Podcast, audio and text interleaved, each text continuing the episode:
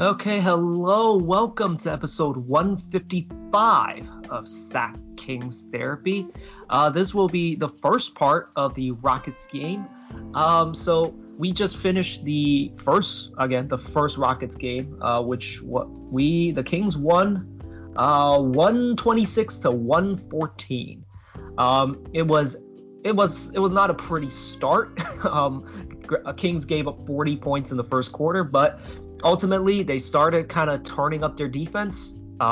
Depending on how you look at it, either they turned up their defense or the Rockets just the Rockets. They're not a good team. I'll just say that. And yeah, so they start Kings turn up their defense a little bit, and Rockets stop making a bunch of shots, and the Kings kind of just ended the first half. I believe they led by. They led by 5, and they basically never looked back after that. They actually came out strong in the third quarter and kind of just put them away. There was a bit of a scare in the fourth quarter, but it wasn't really ever, threatening, what did you see from this game, Vaughn? Well, I saw a lot of bad defense from the Rockets and a lot of turnovers from the Rockets because, man, some of those air balls might as well be turnovers. And we actually utilized those turnovers pretty well in the other end, luckily. Yeah, that's the thing that's kind of tough for me to see. I've always said Kings when they're hitting shots, they play hard on defense, and you notice it. When they stop making shots, it's usually when their defense really falls off a cliff. And in this case, shots went down. The Rockets just gave the Kings chances, and they took care of those chances. But I'm always worried of in the case where they just don't shoot well, what is the point sometimes? They don't shoot well, they don't play well overall because their defense, they stop playing on defense. So it's good for them for being able to make shots this game, but I don't know if there's anything I can take away from it, to be honest. Yeah, that fourth quarter, I'm not gonna lie, it feels like the Kings start to slow down and start to, I want to say care less, but it just getting too comfortable with the lead that they had, because we were up by 19 and they broke it down to I think 8 or 9 at one point. And like you said, it got a little scary at that point, but we still kept it up at least, because Rockets were not really doing too well overall. So I guess this is perfectly displayed. If you look at De'Aaron Fox finished with 27 points. Not bad at all. The only thing I want to point out is he had 15 in the first, and the Rockets have nobody for him. They're guarding with KPJ and what's the other one? Jalen Green. And every now, I think in the fourth quarter they finally put Eric Gordon on him, who had a little bit more success. But there was nobody that could guard him, and 15 points. He came out he was the only one that was doing anything in the first quarter. And don't get me wrong, 15 points, 27 points, nothing to scoff at. But you end up only scoring 12 points for the rest of the three quarters, and I think a lot of those went in the second quarter too. It's I don't the first quarter. You see what Fox can do. It's why don't you do that more often? You have to be that guy who's just always attacking and trying to just make plays, but instead he really picks his spots, and he just can't do that a lot of the time. Yeah, and especially in the second half, you see that. I mean, he goes in every now and then, of course, but he tries to draw the defense in and try crane shots for other guys too.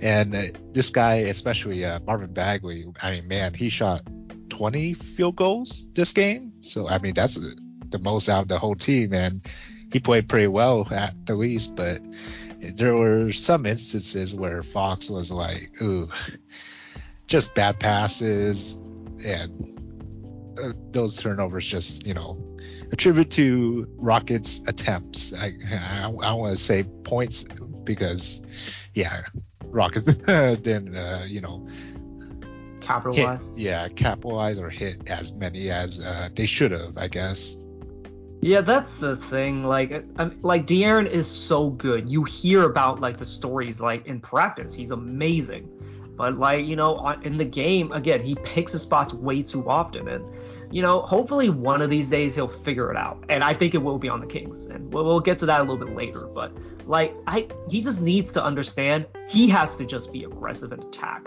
Like one of the most memorable. Like I keep thinking back to this game lately.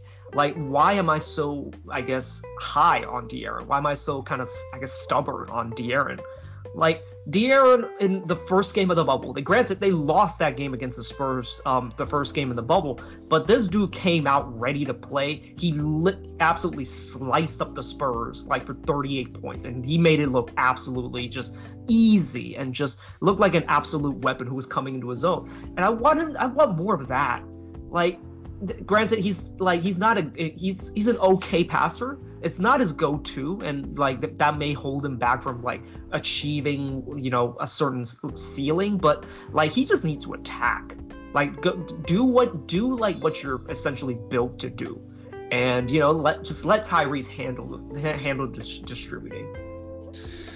Yeah, and you know, I mean, Tyrese did handle the distributing pretty well this game. I mean, with 12 assists, of course, but you know we also want to see some Tyrese offense for himself because, I mean, he's pretty good from free. I trust Howie more with the three than Buddy ever will. So, yeah, I guess we shall see.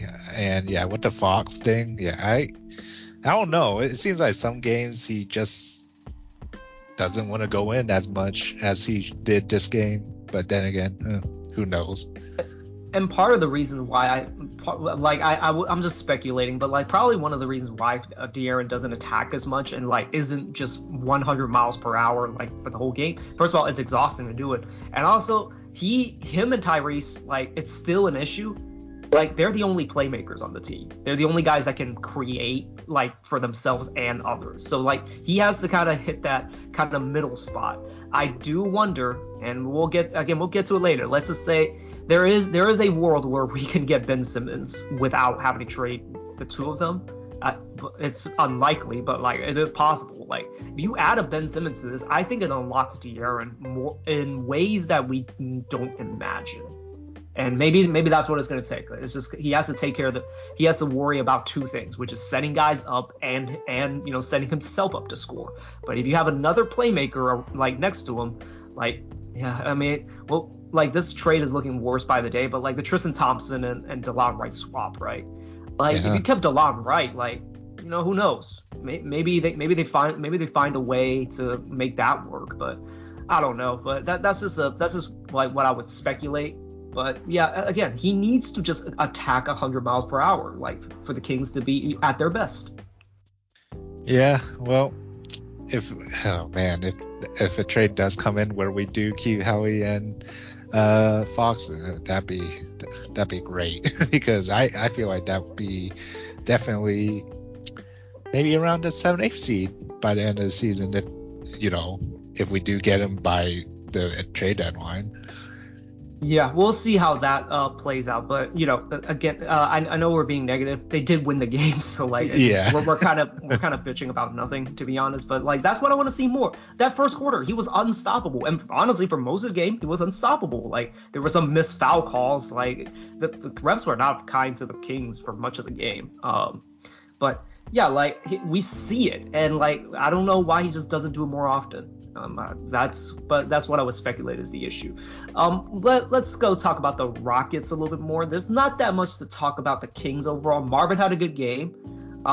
You know, the only thing I would say is that his defense is still all over the place. Like Christian Wood kind of had his way with him quite a bit, and like just, you know, what else? I guess like Marvin, he has another level to unlock in terms of just being. I guess, how would I even explain it? Like to become a better basketball player, and he's getting there. And right now, like I'm liking what I see from him, and you know, like I don't know if he'll stay on this team, But like, if he does stay on this team, I wouldn't be mad. But he does need to work on his defense. His defense is just in terms of a help defender, is really bad. His on-ball defense is nothing to really admire, to say the least. So that's what I'm looking for with him. Yeah. Then again, I like his effort in terms of rebounding, but yeah, we still need a rebound better, because we just give up too much for comfort. And it doesn't show up on the stat sheet really. We actually got the same amount of offensive rebound as the Rockets, but this team does not know how to box out. It's really frustrating. They don't have the inclination to put a body on a man. The only guy that actually did it during this game, and I pointed out to you, Neemias Queta. He was the only guy that came out. Even when he wasn't on a man, he would find somebody and he would box them out. And guess what? The team gets the rebound when you box out. This team just doesn't have that instinct in them. And the Rockets just got a few hustle rebounds that honestly could have led to more if they were able to capitalize on it. But yeah, Marvin did help with the rebounding, but even stuff. But again, the same thing with when Metu plays, he can only do so much, and honestly, Marvin doesn't box out either, which is frustrating. But he needs more help down there. And yeah, the guards just don't really help him. Yeah, and speaking about Neemias, I wish we played him more, because we only played him barely 5 minutes. And according to NBA.com, it's only 4 minutes 39 seconds. We could have put him out there for. Come on, at least 15 minutes, right? I would disagree with that one, because I'm looking at who played. So Alperen Sengun got 14 minutes. Maybe at one point you could have put him on him. But if you look at that roster, their only center is Christian Wood, really. Mm-hmm. So and then Daniel Theis and Alperen Sengun. All these guys can theoretically shoot. Basically, what I'm trying to say, there's no real big man for him to guard. So that's kind of why I think he only played 5 minutes. I felt you could have put him on Jae'Sean Tate, maybe. And Alperen Sengun and Daniel Theis, they didn't play much either. So Christian Wood was the guy that was probably out there most, even though he was in foul trouble a lot. You just can't have him out there on Christian Wood.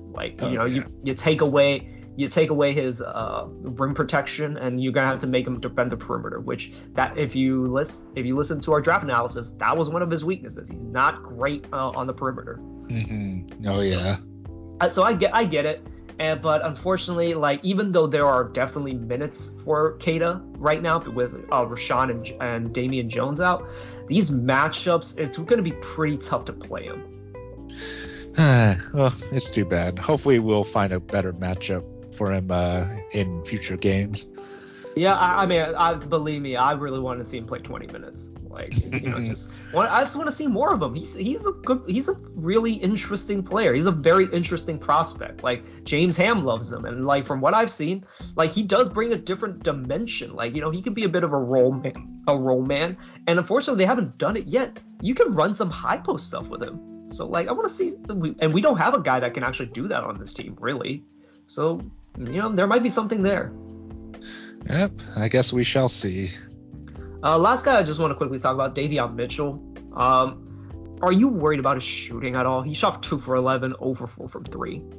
I feel like he could pass a little more. It seems like he tries to create his own shot a lot of times, but, his defense is just so good. It's real good. It's just it's hard to I guess what I'm trying to say is, yeah, his offense does need work, but his defense is just real. It's just good enough to shadow it. Yeah, I'm not that worried about his shooting, because most of his shots were makeable shots. He's still as far as passing, he's still trying to learn the game, and he's probably just trying to get the timing down. And yeah, I get what you mean. There are a lot of passes he can make in the flow of the offense that he just doesn't, and that will just come with time. And I believe he's a smart enough to player to figure that out. But as it stands right now, yeah, he hunts for a shot a little too much, and in this game it wasn't falling at all, unfortunately. But I'm not that worried about his shooting. Although this is kind of what he is in a way. Although in December, you want to guess his shooting splits in December? I would say it would be a little higher than what it is recently, right? It's a lot higher. Oh, I see. You want to guess a number? Percentage or number? Percentage. What else? Oh, I was like, God damn it, man. 42%. No, 47% and 42% from three, which that actually surprised me. I did not think it was that high. However, in the month of January, since he's kind of come back from COVID and the new year, he's been shooting 34% and 25% from three. And if you look at his other months, it's about where that is, where his averages normally are. I think the December was a bit of an anomaly, if anything. But it does suck that he got COVID and that probably threw off a little bit of his rhythm. But I'm not as worried about his shooting. Because he doesn't take tough shots for the most part. He takes in the flow kind of shots, and sometimes they go down, sometimes they don't. But he does need to shoot a little better. He's kind of a guy that you don't really have to worry about that much on offense right now. Oh no, yeah. I mean, it's his first year. He'll definitely develop for next year. And for those that say he's 23, well, actually a lot of older rookies, even though they're quote unquote ready to play right away, a lot of them actually struggle right out the gate. There's actually a long history of these old rookies not being able to figure out until their second year. Look at Obi Toppin. Obi Toppin didn't do much at all in his first year. Corey Kispert is really struggling right now.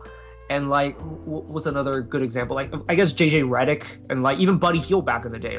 It took a while for them to figure it out, and that's just the cycle of the NBA. I'm not gonna get on Davion. His defense is really good and basically makes up for any kind of shortcomings he has on offense in the limited amount of time he plays. Oh yeah, just give it some time. Okay, I teased it earlier, but. Let's talk a little bit about the Rockets. Were there players that stood out to you at all? Yeah, I mean, Christian Wood did pretty decent, especially in the first half, but he was kind of on, really on and off during the second half, I would say. Other than that, I mean, Eric Gordon still pretty good. Cam Porter Jr. and Jalen Green, they were just not good on threes. So let's talk about Jalen Green. I like what I see. He there's a lot of what I would call incomplete incomplete projects, I guess. You can see the moves that he does, and he just can't finish them right now. So but you can see how he can get to his spots and get his shot. But right now, he's he just doesn't know when not to force it and when to force it. But there, I can see something there, if you will. And in 1 or 2 years, maybe even as early as next year, he's going to be a really kind of dangerous slasher. KPJ, on the other hand, there's stuff there, no doubt. I'm not a fan. Yeah, I mean, geez, him. When I saw him shooting threes, man, it wasn't pretty most of the time. Yeah. Jalen Green, I understand that, he has something, but it's not, give it time as well. Granted, both of them are very young. I think Kevin Porter Jr., how old is he this year? He is 20. Oh, he's only 21. Wow, he's really young. But it's he doesn't play any defense, and the only thing he does is score. And he's not an efficient scorer by any means. I mean, he did have 8 assists, so good for him on that. But just some of the stuff he does, I'm just I get why people are high on him, but at the same time, I kind of don't, because he's got he has a lot of character issues with him, and we heard about the weird incident he had with I think John Lucas, where he just left the building in the middle of the game because he was mad. It's like. He's just not a guy I really want to deal with. Christian Wood in the kind of the same vein, although Christian Wood is legitimately good though. But Like, there's still stuff to be desired there. His defense is more than subpar, but, like, you know, he's a good three-point shooter. He's a legitimate three-point shooter, you know. And, you know, he had 15 points in the first quarter and didn't score until, like, the fourth quarter and ended up with 26 points. Like, he's got something, but it's another one of those things where I'm just like, I guess I don't know how you would do on a winning team. Yeah, it's hard to say since he's only been in the Rockets and Detroit? Detroit. Well, he's been on different teams. It's just he never got playing time before Detroit. Yeah, but I mean, I'm liking what I see from him offensive wise, but yeah, defense. I'm not gonna watch the Rockets to, you know, choose whether or not we should go for Wood, but from what I see from this game, I mean, if we get a good deal for him, why not, I guess? I don't know. I'm actually kind of out on him. Like, unless you're talking about, like, a second rounder, I'm not that interested just because the character issues and just, like, I don't know if he can contribute to winning. I mean, granted, it you know, the stones from glass house, but, like, you know, I don't know if he can contribute to winning. Yeah, like I said during the game, I'm wondering if his attitude would, you know, benefit our team, because sometimes, you know, we're a little soft, but I don't know what kind of, like, major attitudes he would give us. Actually, I get the idea of it, and I even told you this when you said that to me. I feel his attitude, like his anger and, like, the attitude that he shows is not because it's not because the team isn't winning. It's because he's not doing well.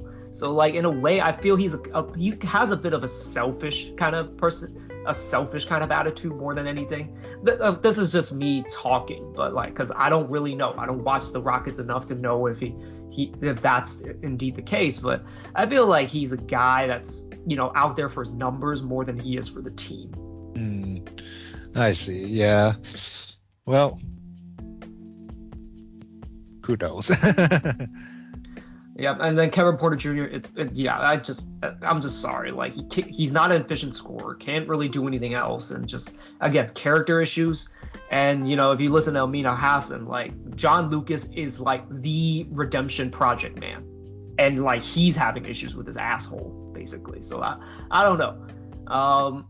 Jalen Green, he's a nice little thing. He's a nice little project, and I think he will be good, but, you know, they're not trading him anytime soon, and... Yeah, like, I mean, you do the redraft right now. It's hard to justify picking him over Evan Mobley. I'll just say that. Oh, yeah. Okay, well, that's basically all we have for the game. The Kings, you know, played a good game. But, you know, it is against a very shit team. And, you know, I want to see... And it's actually good to see them be able to handle a shit team because, again, the way that game started, they're like, oh, God, are they actually, quote-unquote, underestimating this team now? Like, you can't do that shit. But, you know, they picked it up and, you know, ultimately took care of business. Yep. Hopefully we, you know, keep this up in some ways in the Sunday's game, which is also against the Rockets. So maybe we'll see a little better, effort in the second half. I don't know. Well, I'll see it. You'll be watching the Super Bowl. I'll keep the Super Bowl.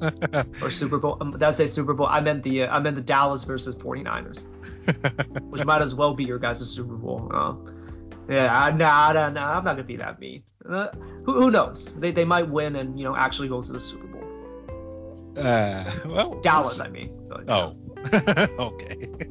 Well, okay, we'll see. I guess I'm hoping we get a win because, yeah, I mean, shoot, this season has been up and down.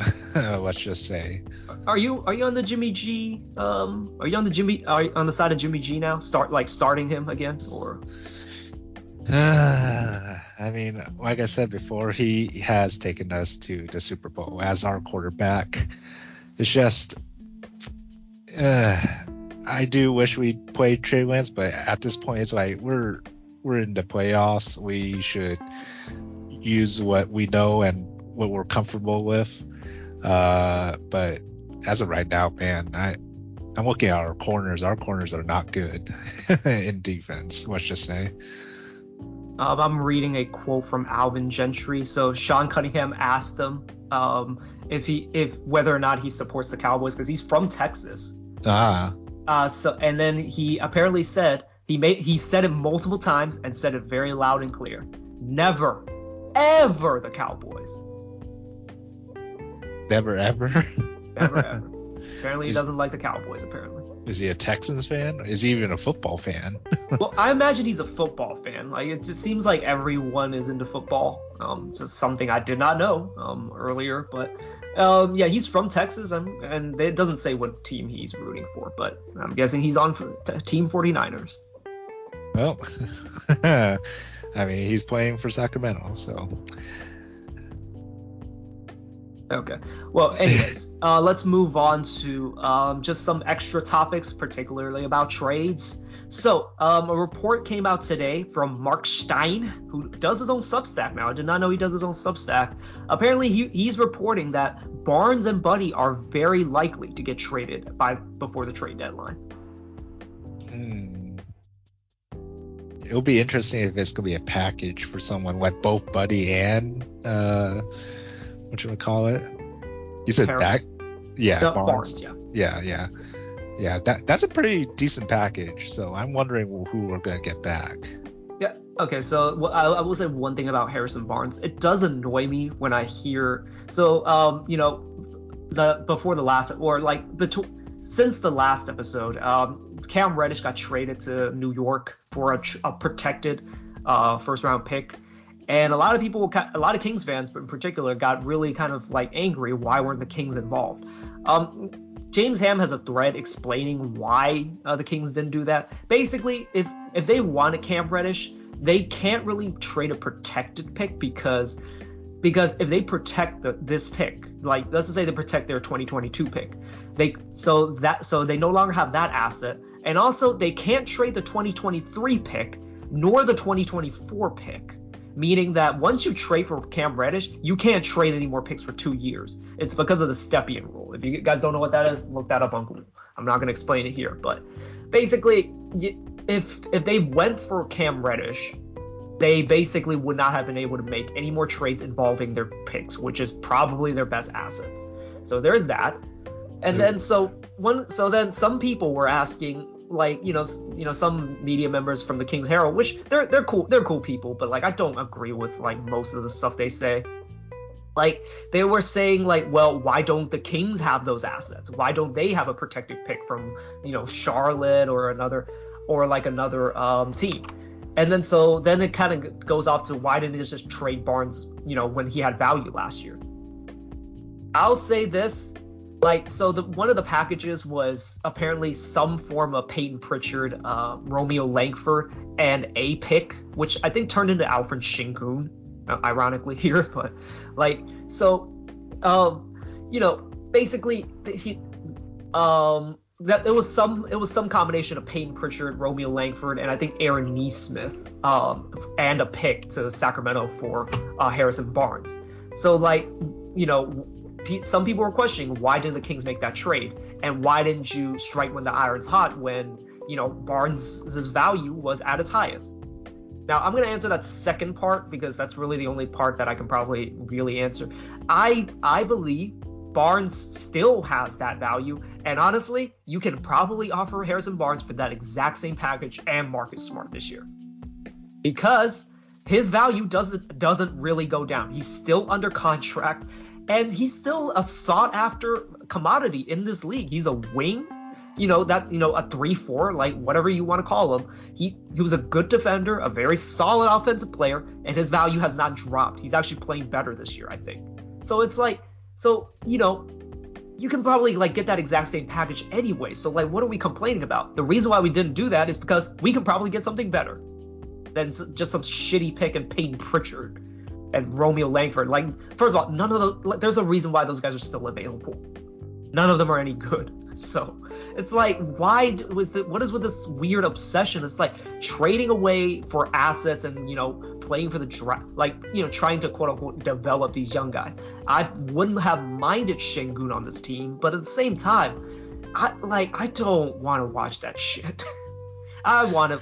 Like, I'd rather just have Barnes and try and go for something bigger. My opinion. I get, like, so many people on draft Twitter, which, you know, there's like 50 shades of annoying with them, but, like, it's, you know, I get the appeal of playing for draft picks, but understand it is not a pretty product. Not granted, this current one isn't exactly a pretty product, but I don't want to be like the insufferable guys like that used to like the Lakers fans who used to love watching Taylor Horton Tucker and like, oh my God, look at this one move he made, and like look at all this stuff he could do, you know, completely disregarding the, you know, the bad shit that happens. And then look at Taylor Horton Tucker this year.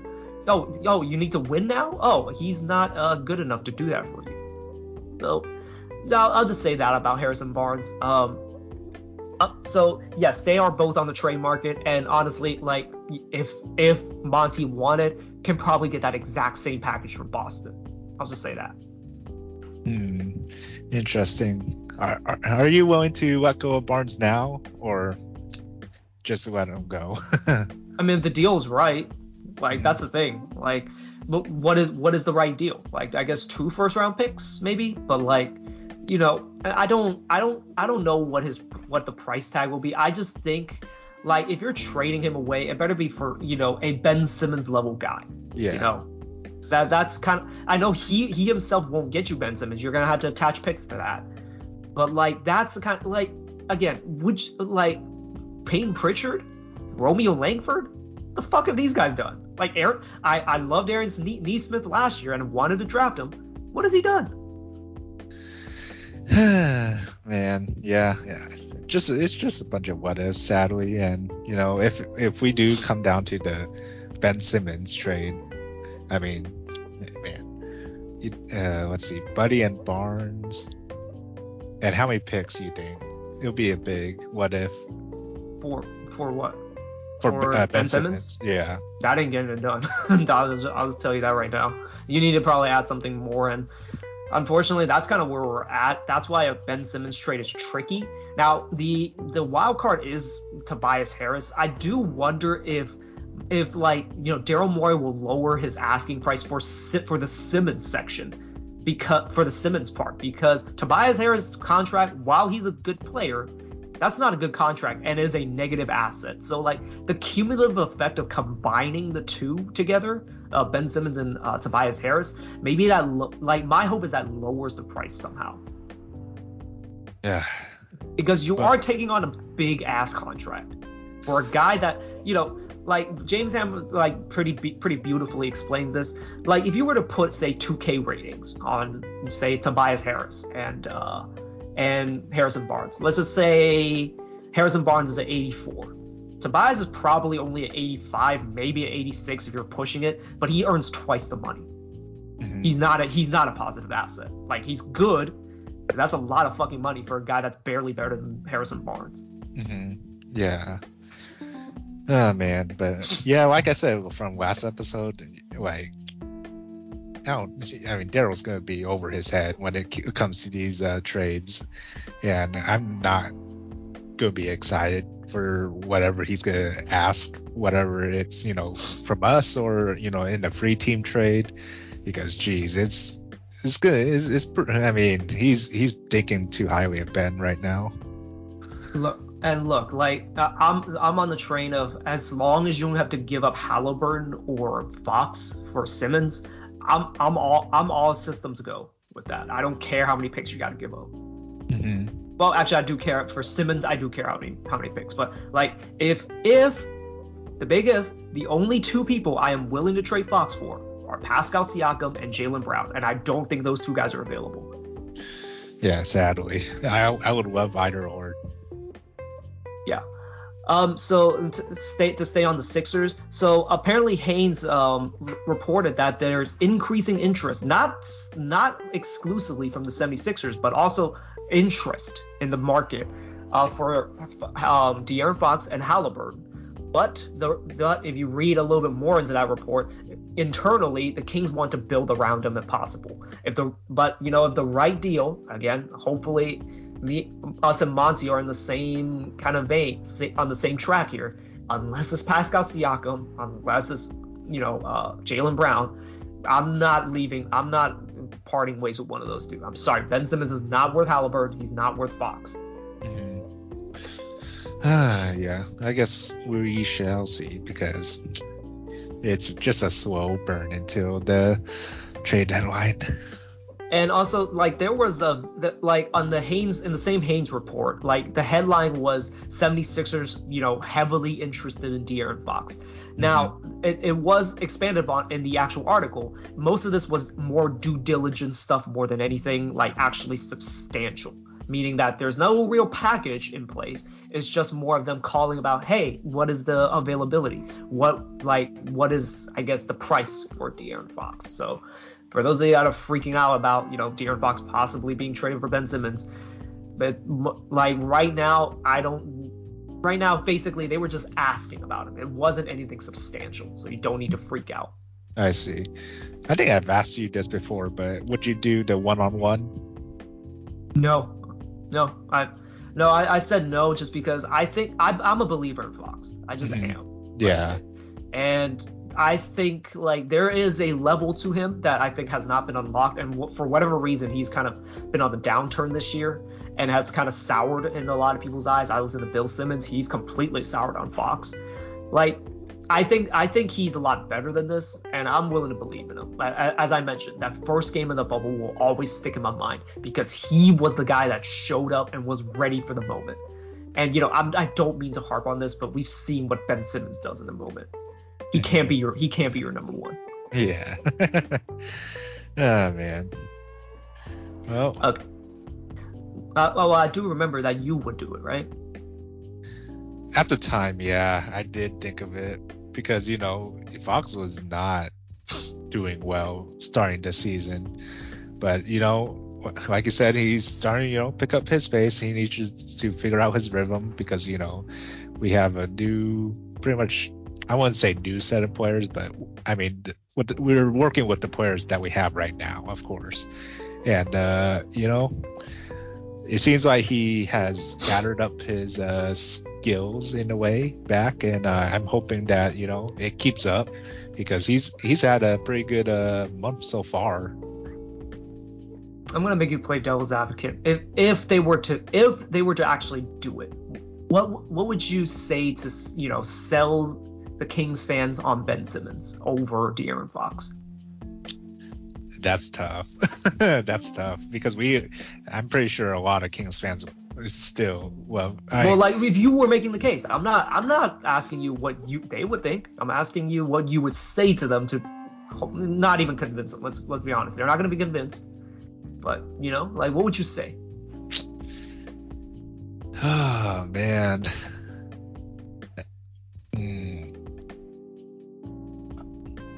I guess be flagged for torture, by the way. I know this is it's already torturing me right now, man. I would say I don't want to say the wrong thing, but it's like Fox wasn't starting real well, of course, during the first half or starting the season. I believe that we should be playing Howie, you know, running Howie plays, of course. And with Ben Simmons, I mean, of course, he has the defense. His shooting and is not the greatest, but he can go to the rim, of course. No, it's not that it's not great. It's non-existent. Yeah, it's non-existent. That's a better way to put it. And, you know, Ben Simmons can pass as well, so we have pretty much two playmakers. And he's a big guy. I mean, that's all I could say right now because, man, I am blanking my mind out. That's probably the case I would make. Defense, passing, and the size. And there is a world where, like, you know, trading away Fox opens it up for Tyrese to become the primary scorer.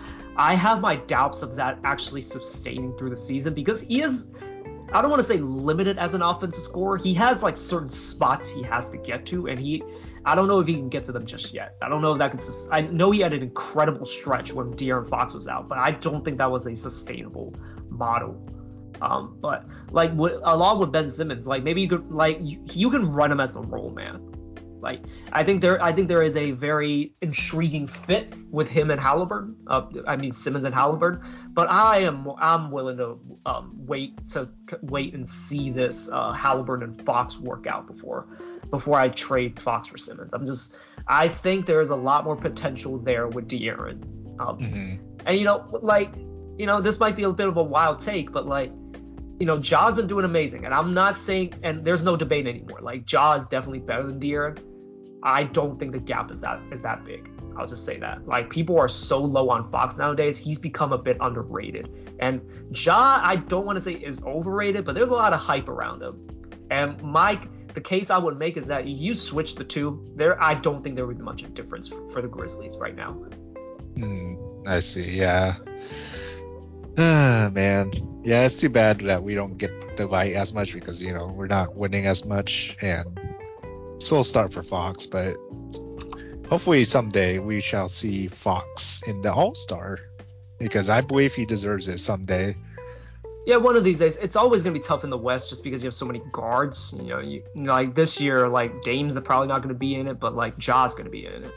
And Ja has basically leapfrogged De'Aaron, completely on this. And, it's going to be tough, but one of these days when the Kings start winning. When the Kings were winning last year, I was actually rooting for De'Aaron to make it. But this year, there really isn't a case. They're losing, and he's not been great. Or he didn't start out great. He's been a lot better lately. Yeah. But, until the Kings start winning, this is not going to happen. Oh, yeah.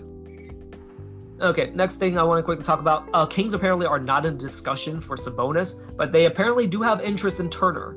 However, yes, I do like that. However, his price tag is multiple first-round picks. Oh, gosh. How much is multiple? I'm guessing at least two. Just... okay. I don't know about that, to be honest. Would you do it? I'd say I would go for players first and draft picks later because I feel like our 2022 draft pick would be pretty good. I don't know about 2023 or future rounds, but that's I would say maybe one future pick and a player. So this is where it gets tricky. Again, you can't protect your picks for these transactions. That takes you out of the Ben Simmons sweepstakes. So unfortunately, this will have to kind of be. I'm just going to say no for now. The Ben's. I will say if they get the Ben Simmons trade to go through, then you can attach some more picks. I wouldn't mind if let's just say you give up, maybe two picks in the. Two picks and maybe a pick swap in the Ben Simmons trade, and then you can probably try and talk Turner on maybe one pick and a pick swap. Who knows? I don't think he's worth two picks. That's a bit high for my liking. Yeah, I definitely agree that we should look for possibly the Simmons trade first, or maybe other trades. Who knows? Because we haven't heard much talk besides the Simmons and. Possibly whatever it is, Indiana, but Miles Turner, and for me, if that's the case in terms of his value that they're asking, I would put him probably lower than others. And apparently, the market for Sabonis or the price tag is an all-star in return. Oh, really? And 4 picks? Picks and others. Assets, geez. Yeah, that's a no for me then. Yeah, are we sure Daryl Morey's not also running the Indiana Pacers? What are these price tags on these guys? I like Sabonis. I get the idea of him. I wouldn't pay too much for him because I think he's a ceiling limiter. Just because he's not a good defender and you have to give him the ball a little too much.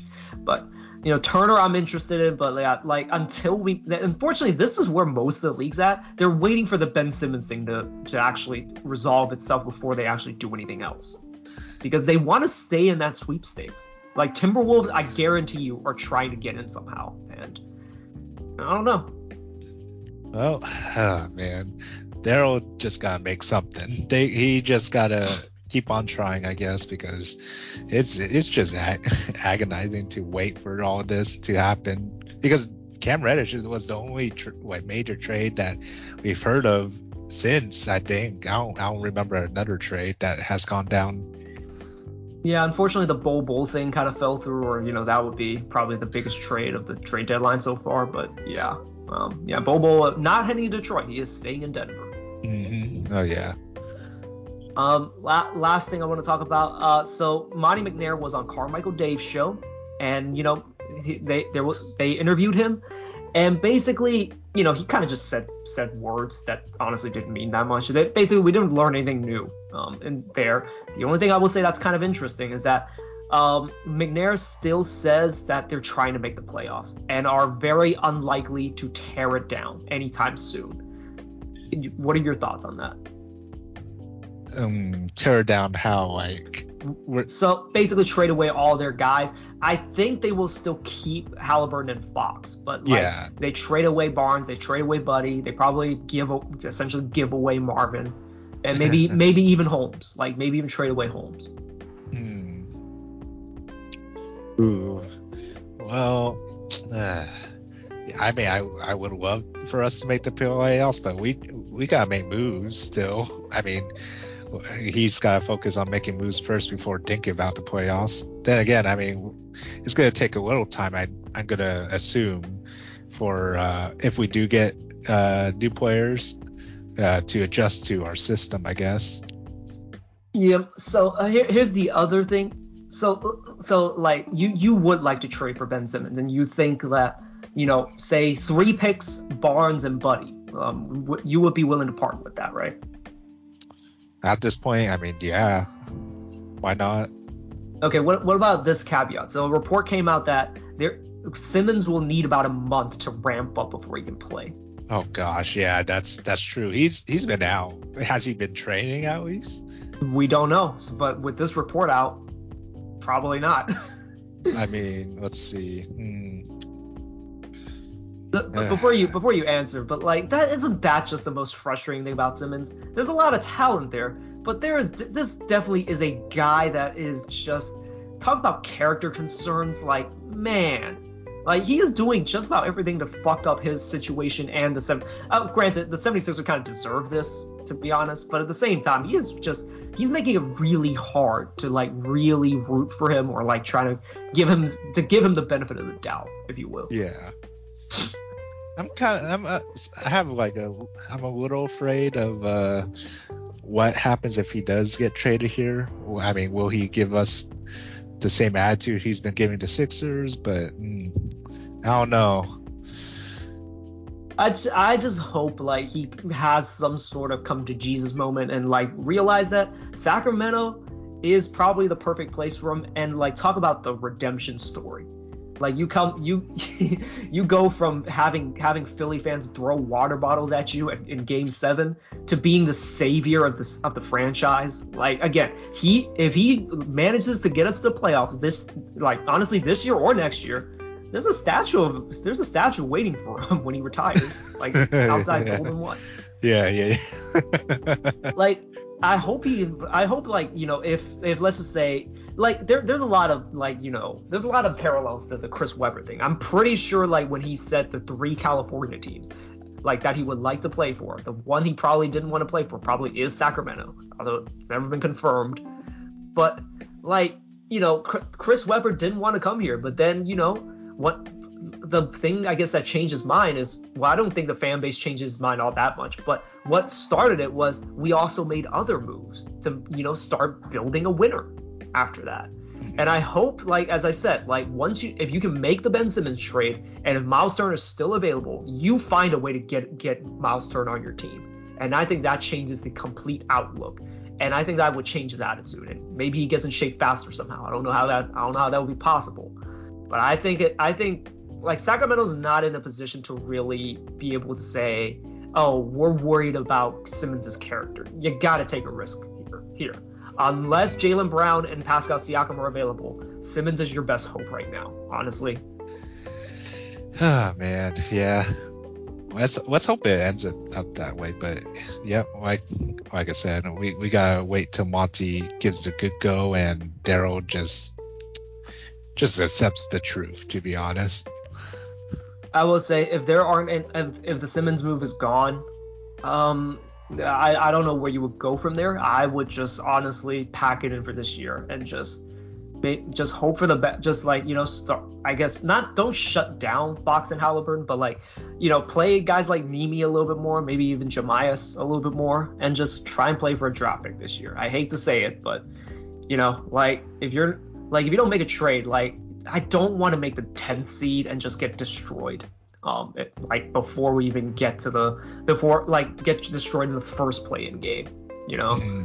I want something a little like making the 10th seed is not a consolation prize. You shouldn't really strive for that, if you will. Just like, I guess, try and play for a good draft pick. Hopefully you end up in the lottery, and hopefully you end up in the top 3. Yep, I guess we shall see. Okay. Well, next time after the commercial break, we'll be talking about the second Rockets game, and hopefully, for the love of God, we don't blow this one, because the Kings are known to blow these easy games in quotations. So, you know, they got to come out strong, and just take care of business early. Don't make us, you know, nervous, and don't let them hang around, because, you know, as much as I shitted on this team, they are a team that can go off. Yeah, I hope so, because I feel like whatchamacallit. I mean, definitely I'm hoping for another good Fox game. Marvin Bagley, I don't know if he'll continue, you know, this kind of run like he did this game, but other than that, I feel like we're going to see a better Buddy game, in my opinion. Okay, well, apparently Buddy Hield is going to be the savior for the Rockets game.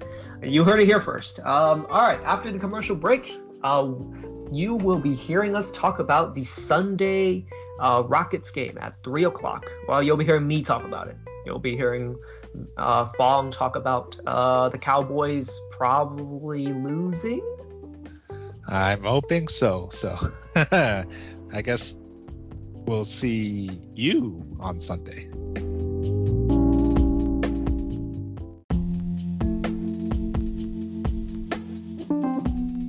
So the Kings on round 2 versus the Rockets lose this time, unfortunately, 118-112. My main thing we're going to talk about is the first quarter, or particularly the start to the first quarter. They kind of rallied back by the end, but they come out to basically the Rockets jump out to a 13-0 start, and then before TD scores on a mid-range.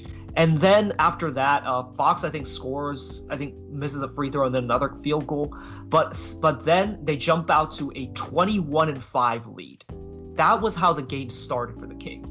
And unfortunately, even though they rallied back and actually led for much of the second half, that kind of sunk them a hole that they ultimately kind of sunk back into, if you will. Not much to say about the first quarter, because I was too focused on the Niners game. So, yeah, when I came in, it was pretty close. I think we were only down 4. But when you mentioned that we were down by, 16 at one point? Mm. Them 21 and us 5, I was like, eh. Oh, no. Not again. Yeah, so... here's the thing about this game. I thought everybody actually played pretty well. I actually don't have that much of a problem with how they played, because ultimately what it kind of boiled down to, Rockets hit a bunch of ridiculous threes, I thought. Kevin Porter Jr., 5 for 9 from 3. Garrison Matthews killed us with a couple of his threes, where there was one specific one where Buddy Hield was right there, and Garrison Matthews has a pretty lengthy release. And he's right there, and he just hits it right in Buddy's face. Those were kind of the plays where I just thought, I don't know what else you really could have done. And Kevin Porter Jr., honestly, just let him shoot. He can get hot, and in this game he did. But ultimately, I didn't think it was a bad game from the Kings. It was just one of those kinds of shooting nights. And of course, that hole that they got into in the first quarter, that came back to haunt them late. I see. And, to kind of, give props, we shit on him all the time. But Buddy Hield, he had a good game. Like, he was the only person that played well in the first quarter. Like, he came in, like, 11 points in 5 minutes, like, brought the Kings back to an 8-point lead, from a 16-point lead to an 8-point lead. And, you know, he played a controlled game, like, a lot of mid-ranges from him. Like, granted, like, the Rockets' defense is, you know, Swiss cheese, and, like, they just kind of let him get to those spots. And, like, he cashed in. Like, he played a really good game. And Terrence Davis, even though on paper it looked like a pretty good game, I don't like seeing 2 for 10 from him from three. That's way too many threes. He needs to attack the basket more, and he's good at it. Yeah, and he also had some really nice controlled plays as well, in terms of, like, he drives to the rim and, you know, draws the defense, and he just passes out to the open man. And yeah, that's what I like to see from him. But for Buddy, I don't know. I guess it's his game. It really depends, I guess, team by team. If, you know, if someone reads the stat sheet about Buddy, they didn't really attack him. Like, I forgot which teams really, you know, looked at Buddy, where it's like, just go for him and he'll just give us the turnover kind of plays. And yeah, I thought he was, like, Buddy was actually, again, fine for the most part, like, on offense. And actually, I'll just say this, he was good. Like, he, you know, I don't think he turned the ball over. On defense, he was fine too. Like, he got a few steals. It was pretty good, but, like, he just played a controlled game, and, like, us losing this game had very little to do with him. And in fact, I don't, like, this is one of those games where I don't blame the Kings at all for blowing this game, even though it is the Rockets. But the Rockets just played a good game, I guess. Like, well, not really. They honestly didn't deserve to win this game. But again, they heated up from three. They shot 40% from three, 16 for 40. And I thought that was the key, because you look at everything else, it's not a pretty stat sheet. Like, 22 turnovers to the Kings 12, and, you know, same amount of free throws that we had. But big thing, 47 total rebounds to the Kings is 37. However, we did have more offensive rebounds than they did, but it's the kinds of offensive rebounds that they get. Like, you know, at the end of the game, you know, Kings are, I believe, down 2. They Kevin Porter Jr. misses a long 3, and, you know, Jalen Green is able to sneak in there for the rebound because no one boxed them out.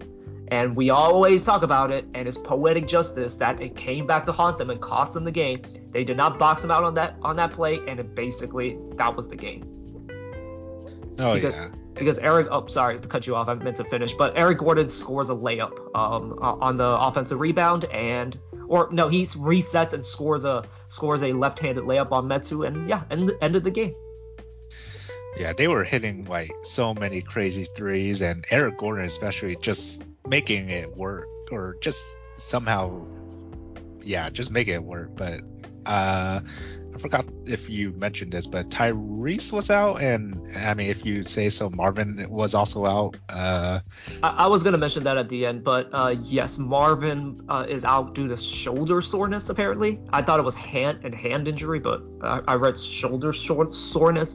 And yes, Tyrese is out in health and safety protocols. So, but I don't want to say the Kings didn't miss him. Of course, you're going to miss a guy like Tyrese, the connector. But in his absence, like, you know, like, everyone kind of made pretty well. Like, you know, Davion Mitchell stepped up, like, with 7 assists. Terrence Davis was a playmaker, like, for much of the game, especially in the second quarter when the Kings made their run. He had 5 assists. De'Aaron had 4, and Barnes had 3.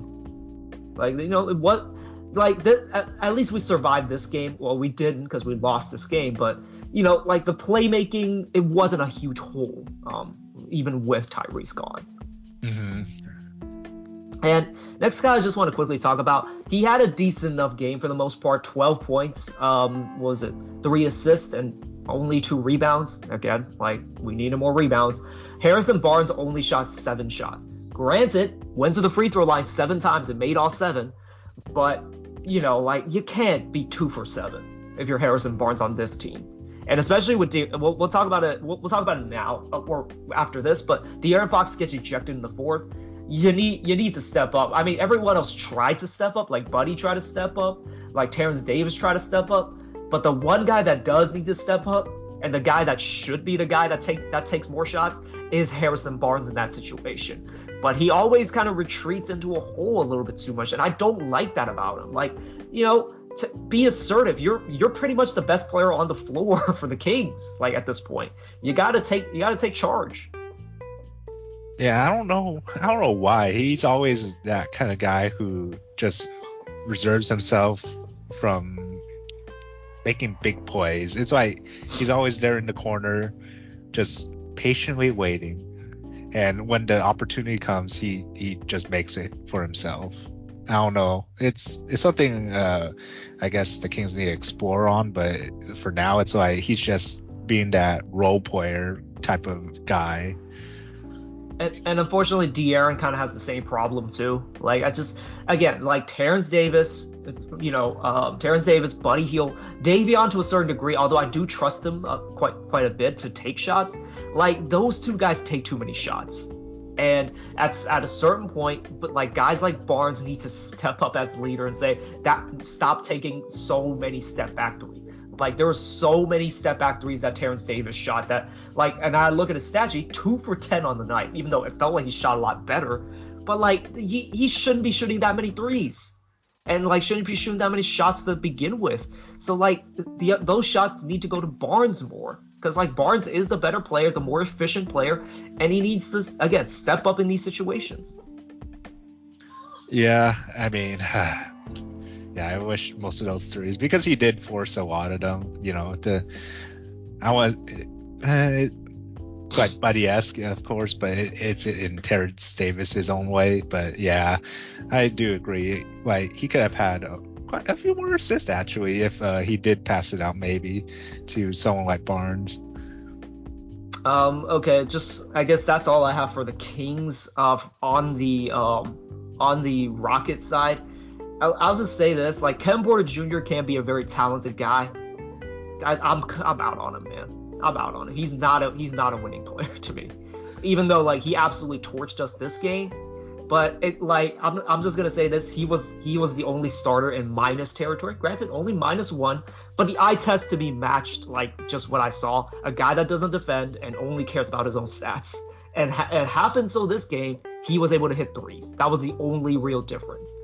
And, you know, only one of his made field goals was not a three. So, you know, good game from him.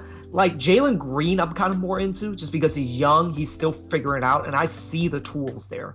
But, like, if anyone wants to say trade for Kevin Porter Jr., I'm out on that. I'm not a fan at all. I see what you mean, but, you know, like you said, probably the previous, or actually just a couple days ago, you did say that, you know, Jalen Green still gained through that rookie phase. Same with Davion, so it's not gonna have much of an effect now, probably, but maybe in the future it will. But yeah, for Kevin Porter, this team, I don't know. It feels like half of the time I look at the Rockets, they're just trying to make their own thing go for them. Now, Christian Wood is a bit of a different story. He's a good player. It's just I hear about the attitude issues he has, and again, I'm on this train. Like, Kings can't turn down talent. The personality quirks like are kind of a concern for me specifically, and I don't know. Like, I don't think the Kings can keep him in check is the problem, and you know. And at least you can talk me into Christian Wood. But if you're ever talking about Kevin Porter Jr., I'm out. And like, you know, by the way, shout out to Eric Gordon, +26 for the game. That's actually pretty incredible. So yeah, like guys who like Kevin Porter Jr. and like really didn't like that Monty didn't go for him, like for a second round pick, which was what he was traded for. I'm okay with that. I'll just keep my second round pick for another guy instead. Because, like, his best-case scenario right now is Jordan Clarkson, and I don't think he'll get to Jordan Clarkson. Granted, he's young. He might figure it out. But, like, I see an arrogant little dickhead who just cares about his own stats. Yeah, I mean, maybe it won't be with this team, but maybe possibly in a different team, a different setting would change his mindset. And we'll see about that because, you know, he's probably still under, what, a couple more years in the Rockets? I have no clue. I think they have to extend him soon because he will be coming up on his fourth year, I think, next year. So he might be extension eligible. And honestly, I don't know what you extend him for. Maybe $20 million for 4 years. That's what I would do. But he's probably gonna say I'm a fucking max player, and then the Rockets and Tillman Fertitta can just sit down and just start laughing.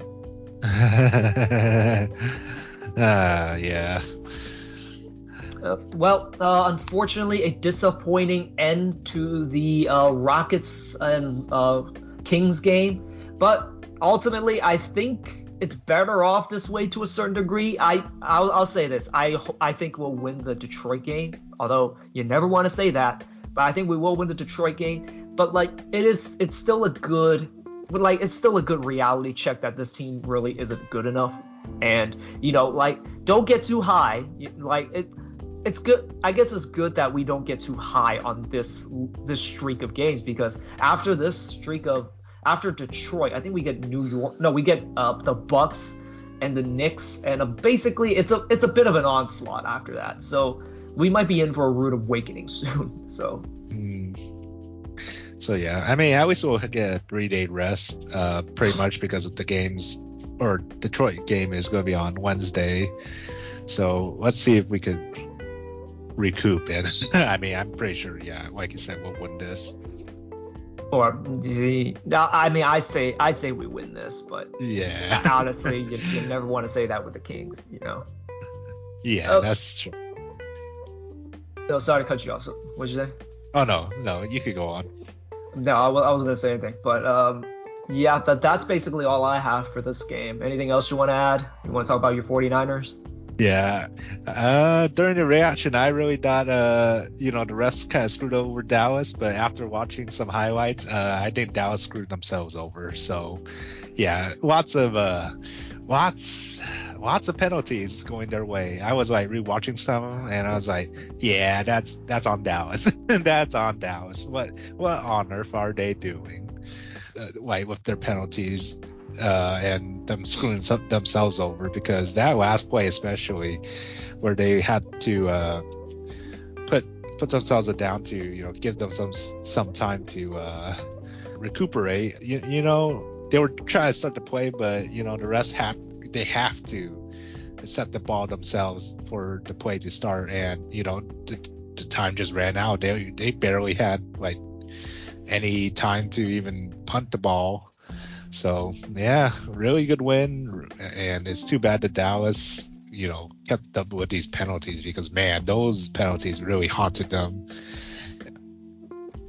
Well, at least you get a good moment for your Sunday, and hopefully your 49ers do well against the Green Bay Packers. I know, let's hope so. But yeah, I really felt like I was overreacting with the reaction video. You guys, okay, yeah, you guys will be hearing that soon. We decided to record Fong's reaction because it was a tight game. I could feel the anxiety through our Discord, and yeah, so we're gonna put that there, or put the rest of the episode. I think the next 50 or so minutes is just us reacting, or specifically Fong reacting to the 49ers while I'm trying to, I guess, live commentate the Kings game. So hopefully you enjoy this little thing that we just did, and you enjoy this episode, and then you enjoy the rest of the reactions. But other than that, that's all we have for this game. If you don't have anything else, Fong, I'm going to close this episode. So, all right, we'll see you guys after the Detroit game on Wednesday. And hopefully, when I come on, it's a win. Oh, yeah.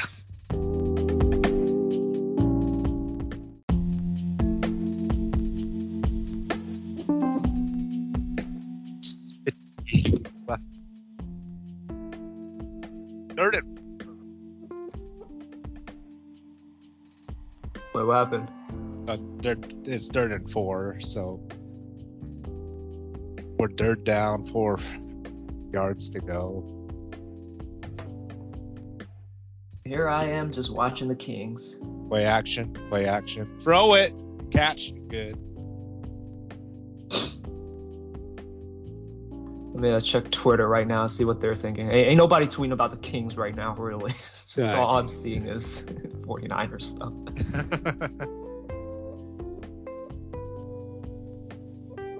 Come on, just get one field goal and we would be somewhat safe. They would have to force a two-point conversion if that's the case. Actually, wait. You're not the only one saying run the damn ball, by the way. Jason Anderson's freaking out about it too. Because Jimmy's not a good thrower. He either throws too high or too low. And when it does connect, I mean, shoot, that's like a blessing. Dude, that AR stuff that they do, that looks so weird. Like when they do the touchdown. The AR? Like they basically like augmented reality. Like they put in like these weird sprays. That's so weird. Yeah. That's coming for the NBA, isn't it? Ugh. The one thing I kind of would like the NBA to do more is draw lines out to, show the plays. Oh. And cuts. But, I think they do. Well, some broadcasters do that. But, I was talking to this with one of our buddies. Like, Chuck and, Inside the NBA does it every now and then. But I don't like Inside the NBA to do that. I want them to talk about everything other than basketball. Because when they talk basketball, it's not all that good. Huh, I see.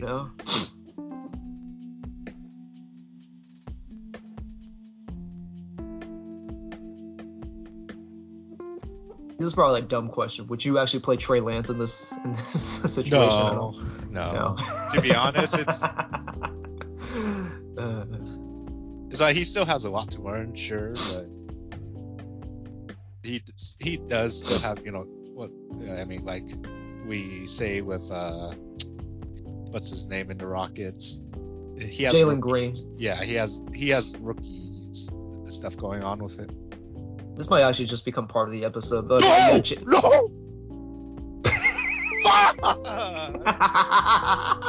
Interception. Oh my God, no! Kittle dropped. So it's not Jimmy G's fault.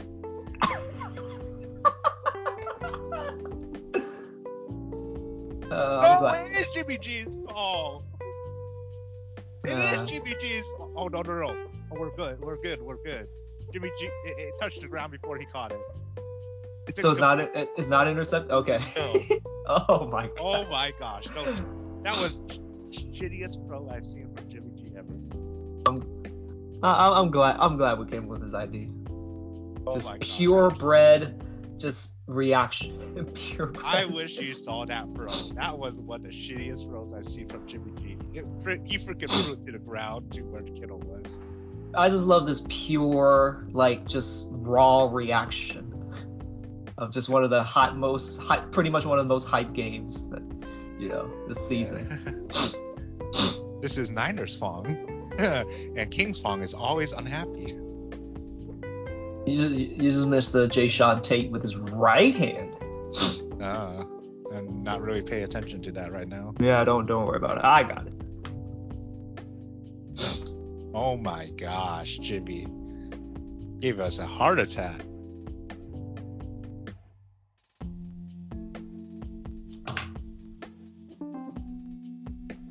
Kings not off to a great start either.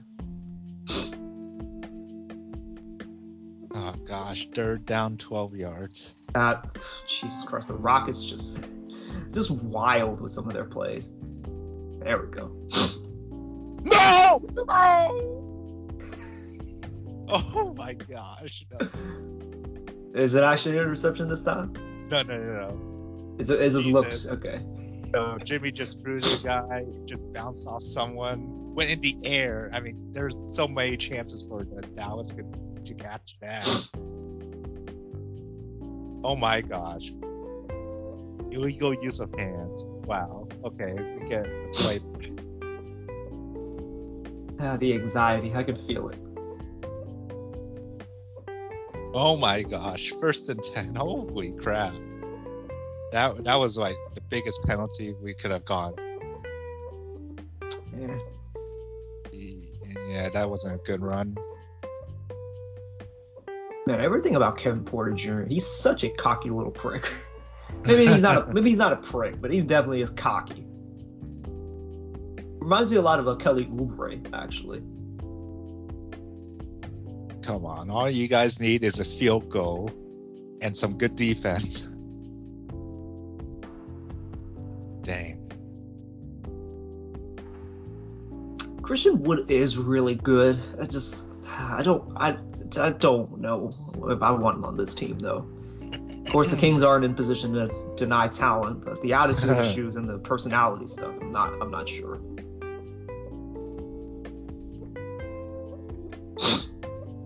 Defense. Rashawn just gets no love. Why does he keep getting fouls called on him? I don't get it. Man. How much time is left? 2 minutes, 50 seconds. Oh, you just missed Rashawn, the floater of death. Jae'Sean. Oh, so much shit. He just shifted his pivot foot like 10 times on that play. What is all these penalties? Oh, come on. Stop fouling, guys. Come on. Wow. Okay. Kings in the penalty with 8 minutes to go.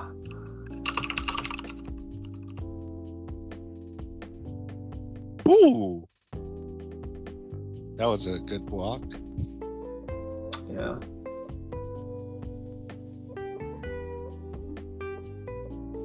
Oh, that's a mean block.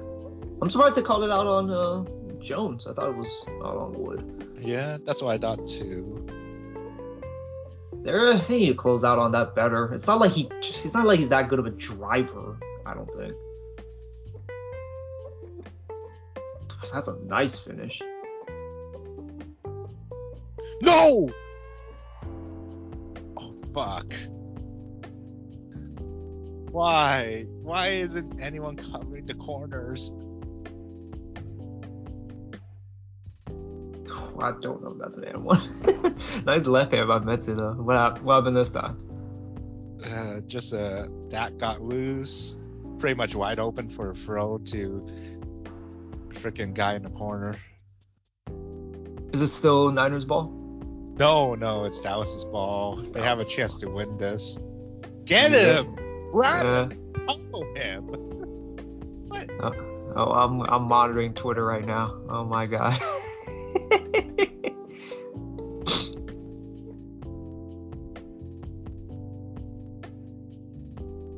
Man, is that one of the coaches? Dang, he looks young.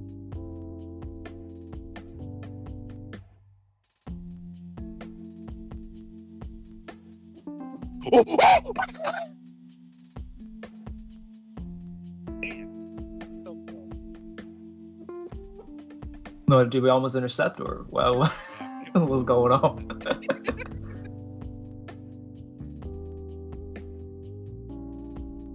Jeez, Kevin Porter Jr., man. When he gets hot. This young man.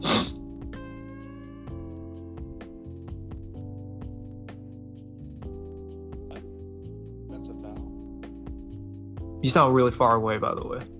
Oh, sorry. I did that, so if I do yell, it doesn't sound as bad. I could try and edit it, but... Oh, man. This is an unfiltered, live commentary here. Of two games that's going on. One more important than the other. Exactly. Hopefully we will get to that position someday. I mean, he's mostly going to have to be in the playoffs anyway. I was just hopefully, like, at that point, we've kind of shed some Kangsiness from the Kings' DNA. Like, you would be more, like, confident of them in the clutch of, like, not blowing it, you know? Huh. Oh, there's a timeout. I'm gonna be right back. Wow, $100? Rayleigh's gift card? That's pretty good. That's what.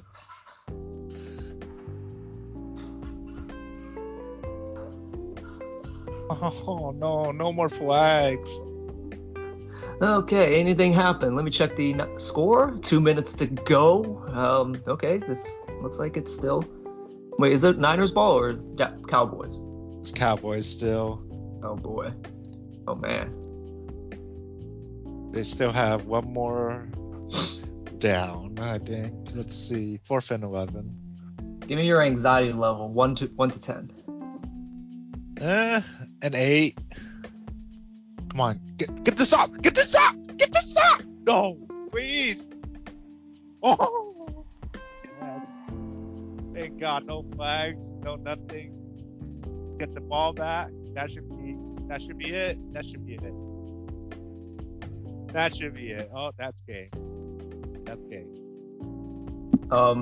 I'm guessing Niners get the ball back?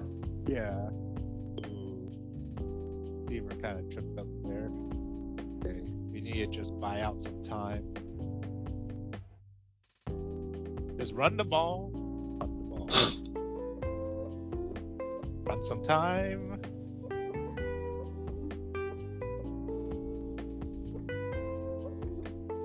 Man, Jalen Green just makes some plays. We're just like, he does not look like a professional player right now. I'll just say that. Wow, Buddy made that. Mm-hmm. Yeah, before that shot, the Kings were looking pretty iffy on offense, to say the least. Oh, that's a nice, sweatshirt from Tristan Thompson. Like, oh, the white. Yeah, white with the Sacramento logo in the middle. Yeah, there's some... I wish there were some more options in the store, but I don't know. I don't see them.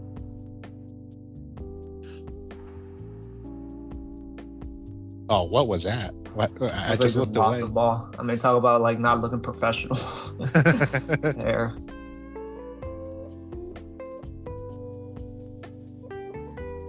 Yep, just buy some time. Don't fumble the ball. Just buy some time.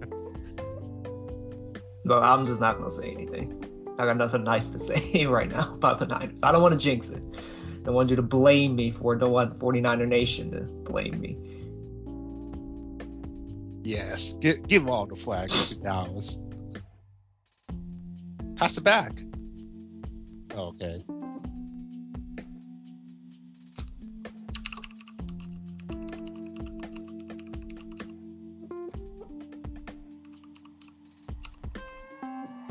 What? He missed. Yeah. You know, that was the third time he dribbled just to prepare for his shot. He dribbles 3 times. It's just like the sequence, like his entire routine feels longer. That actually looks normal. Last game was really long. Or no, what I meant was he dribbled 3 separate times. Like dribble, pick up, and makes a shot. Yeah, I don't know then, because like I don't know why he changed in the first place. I thought it was fine.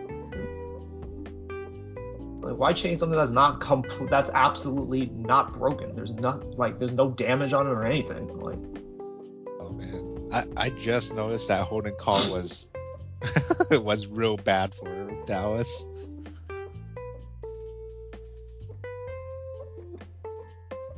Oh my god. I don't think the Kings are playing that bad, but like they're being snake bitten by a lot of these crazy threes that the Rockets are taking.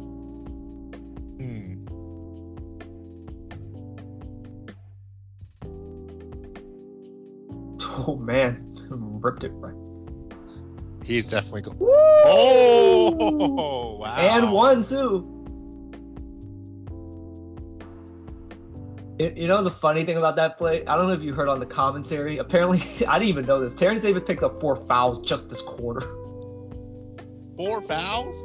He picked up, like, they were in the penalty with 8 minutes to go. A lot of it was him reaching in on Jalen Green. Wow. That's incredible. Wait, how many fouls does he have? He has...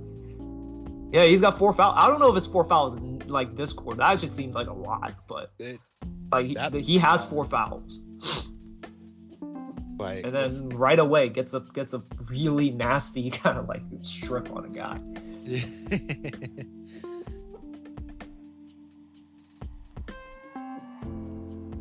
Now I wish they brought back that jersey. I like that jersey too. Really? I don't like the position of the number. We're looking at Isaiah Thomas. I think that's Isaiah Thomas, right? No, I think that's Weber. Weber. Wow, I can't believe I said. He's 22. Like, oh man. It's a 4. How did I get that mixed up? By the way, if we put this into the episode, that's a good 2-hour-long episode. I think this will be if we even record anything substantial for the actual podcast, like this is gonna be a 2-hour-plus episode. Oh my gosh, Debo, you are the man. Did he score a touchdown? No, just hit the field goal. No, first down.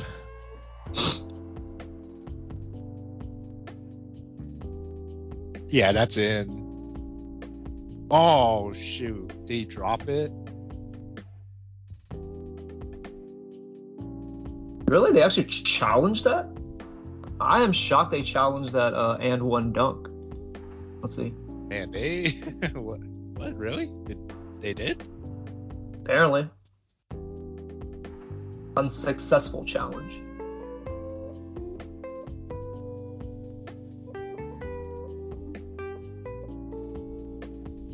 What the fuck are they challenging?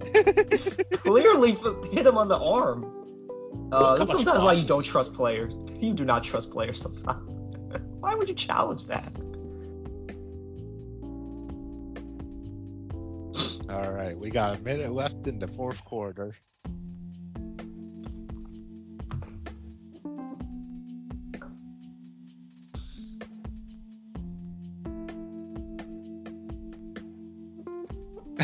Yeah, wave them goodbye. Wave the boys goodbye. Oh, review thing.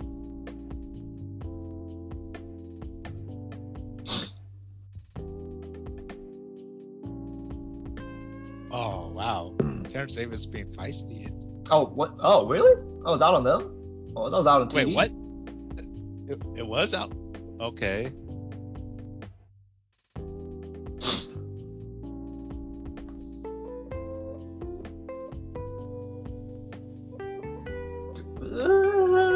I don't know. I would have challenged that if like Steven Silas still had his challenge. Yeah. Oh. Yeah, that looked like offensive interference, but they didn't call that last game either. So.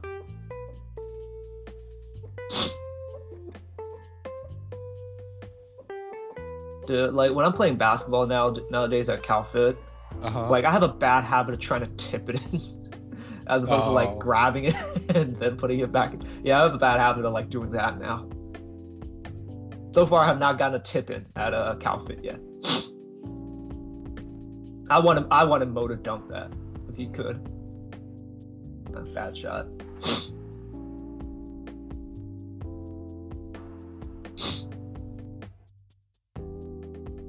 Ooh, gorgeous move.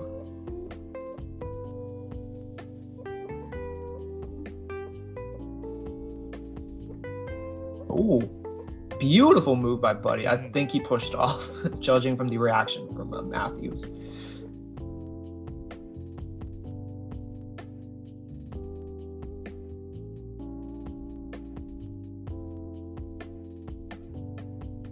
Great double team. Dunk that. No, he got fouled before the shot. Yeah. Actually.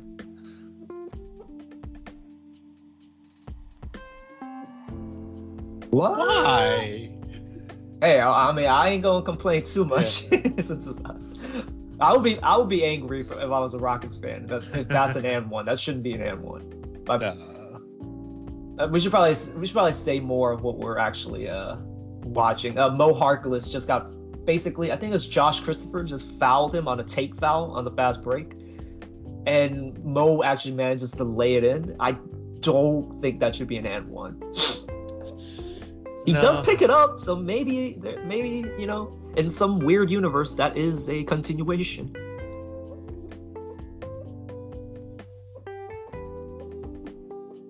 How come it's still 121? Like, man, talk about anxiety. If I actually did care about this football game, I would be like steaming right now. It's still 121. Huh. Well, at least on ESPN. Like, can the game just be over, please? You know, like, oh, my anxiety would be so bad. Oh, it's a clear path foul. That's what they're reviewing. Wow. For the Niners, they're reviewing a drop ball by Debo, or not drop ball, but it's just we just got 4 inches. Like, it looked like a first down, but he was short by inches.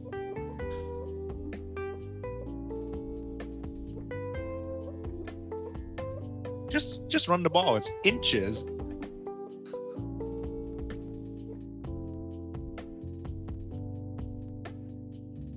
Steven Silas looks so young. That's actually pretty amazing.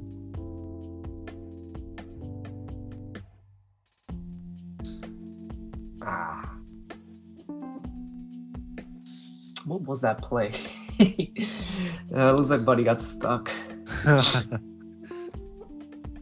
And Dak has like the just had that old face and so long now. Okay, Buddy's feeling himself. I'm not loving it. And some of his ball handling stuff, like he's just trying to go behind the back and like through the legs. I don't know, man. Yeah, you missed a pretty frustrating possession in the first quarter where like Davion gets a screen from Jones and he just would not pass it. I can see why it would have been tough to get it to Jones, but like he could have just lobbed it to him so many times and he just didn't for some reason. It was pretty frustrating. What just happened there? He kind of jumped into like Garrison Matthew was strong, credit to him, and Glenn kind of leaned into him. Yeah, first down. A flag. Fuck these flags. What's the flag mean? It's a penalty. It's like the ref calling like a foul or something. Ball stuck. Aw, screw off. Niners false start. We have 40 seconds left in the quarter. Come on, just let it end. Yeah, literally. Like the last 2 minutes of the fourth quarter for most football games feel like eternity. You'll start to notice like how long fourth quarters can be in football.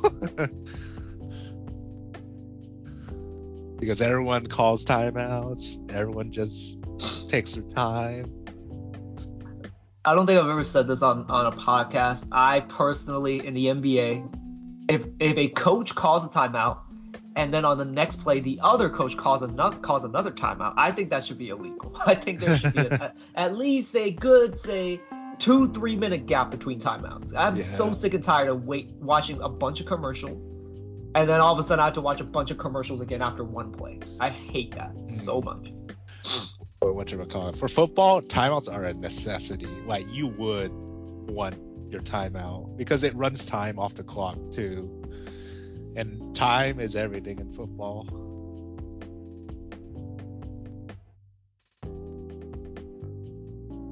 Okay, Dallas got the ball with 32 seconds. Let's see what they could do. You gotta run it off the field though. Oh, fuck off! No! Did they intercept? I'm seeing the football on the Cowboys side.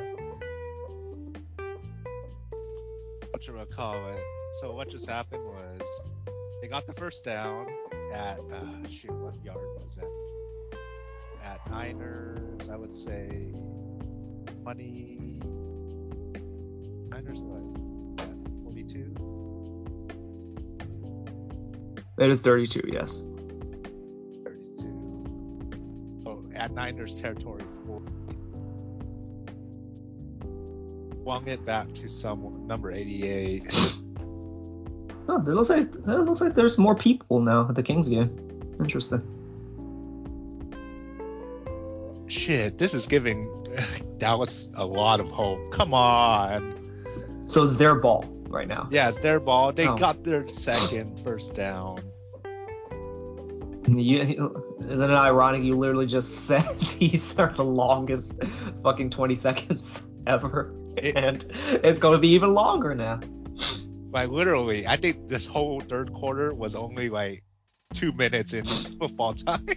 Third quarter in NBA. Come on, who's watching, people? Watch the quarters. That's what they're going for.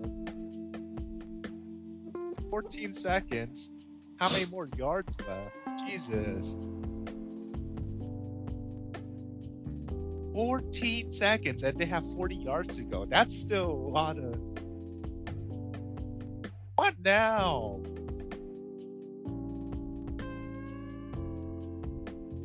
Oh god, last time out.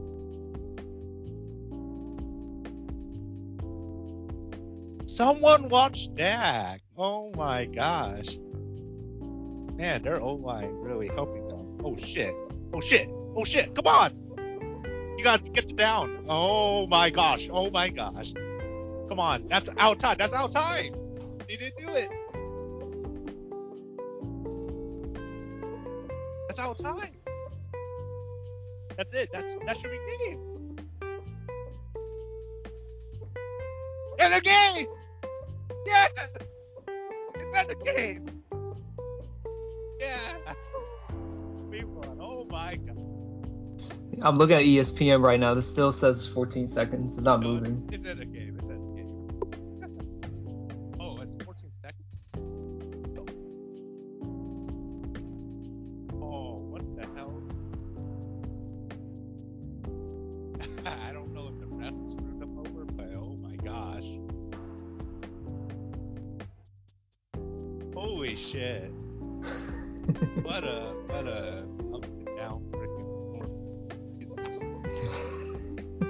Yeah, we'll definitely be publishing this. Now that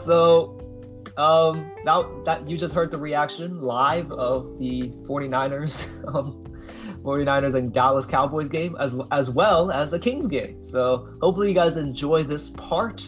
We'll catch you guys on the next episode after the Detroit game. Hopefully, for better or for worse, hopefully it's not a 2-hour episode, I guess, for the podcast. Oh man, I really think the refs screwed the Cowboys over. You know what? We're Kings fans. Like we know what it feels like, and we even reviewed like Game 7 and Game 6. Like honestly, even like I don't know about you, I told the Kings that unfortunately you gotta just take that L. You gotta just suck it up and take it. Mm-hmm. Well, that was a shot by Buddy. Sorry, yeah. Sorry for cutting you off. No, let's hope the Niners win against Green Bay, because Green Bay is really good this year. Okay, well, we'll try and catch you guys on the next episode after the Detroit game. Yeah, we'll see you guys later.